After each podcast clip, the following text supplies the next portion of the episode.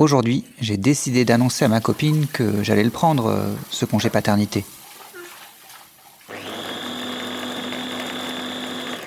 Je pense que c'est super important d'accorder ses idées avec ses actes, et puis j'ai pas envie de faire comme mon père, qu'arriver alors qu'on était déjà tous à table. Non mais attends, attends, j'ai presque fini, je te donne. Tiens, c'est de la... Vas-y, ouvre la bouche, ouvre la bouche. Ah, c'est bon, hein, la bouillie. En vrai, je suis assez content d'être un garçon euh, progressiste. En fait... Euh... J'ai l'impression qu'il va falloir que je prenne un congé paternité. Mais en vrai, euh, j'en ai pas très envie. Mais bon, peut-être que ça va changer parce que depuis quelque temps, je rêve de Simone de Beauvoir. Quoi qu'il soit aussi normal pour un homme que pour une femme d'avoir des enfants et qu'on puisse autant les aimer quand on est un père que quand on est une mère.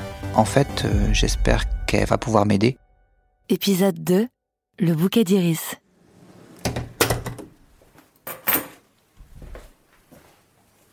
J'ai acheté euh, un bouquet d'iris parce que ça symbolise l'annonce d'une bonne nouvelle.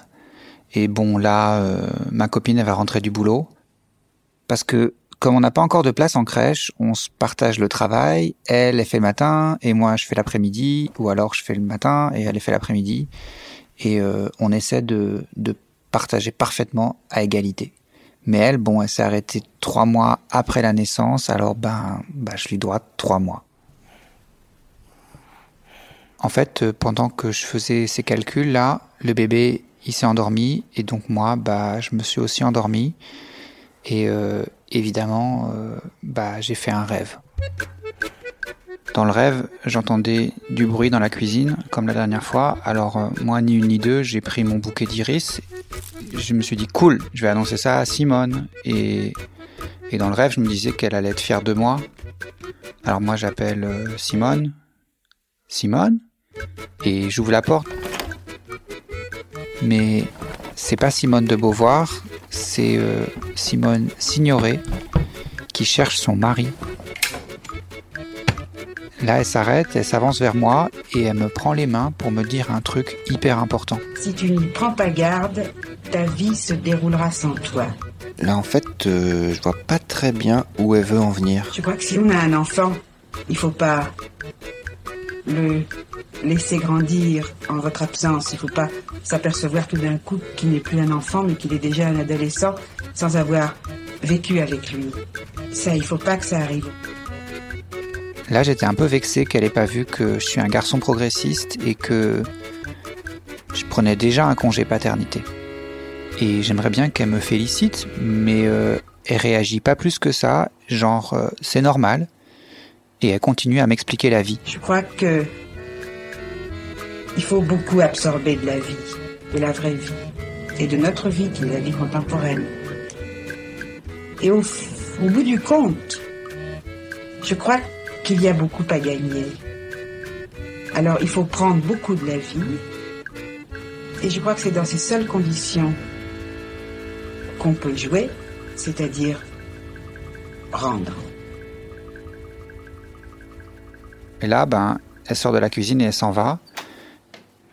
Et moi, je me dis que mon rêve, il est fini, là. Il est temps de se réveiller, que ma copine, elle va arriver et elle, je suis sûr, elle va me féliciter de ma décision.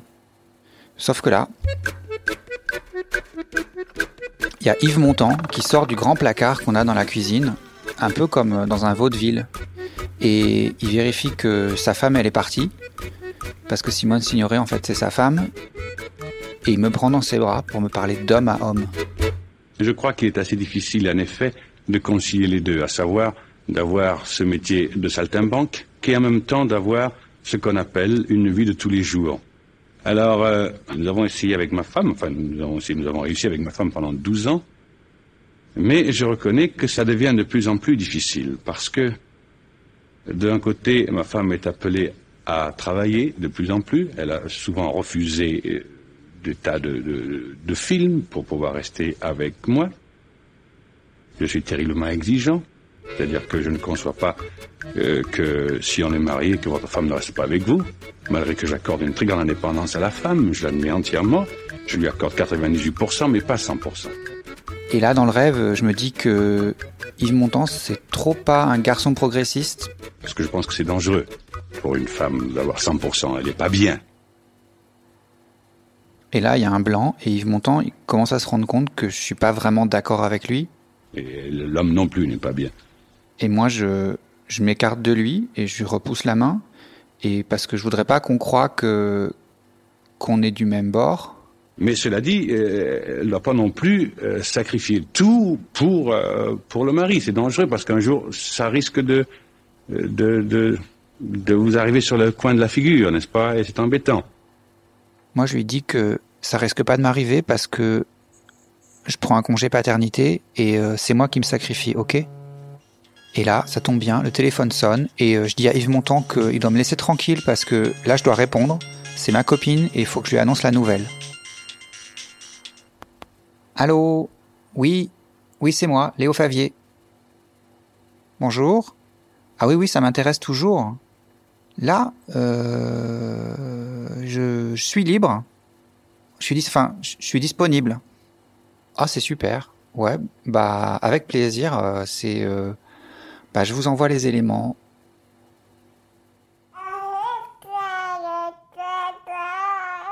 En fait, euh, c'était pas ma copine, c'était le Centre d'art des terres australes et de l'Antarctique. Et euh, ben, une place se libère pour leur résidence d'artiste. Et ils m'ont choisi. Je, je me demande comment je vais annoncer ça à ma copine.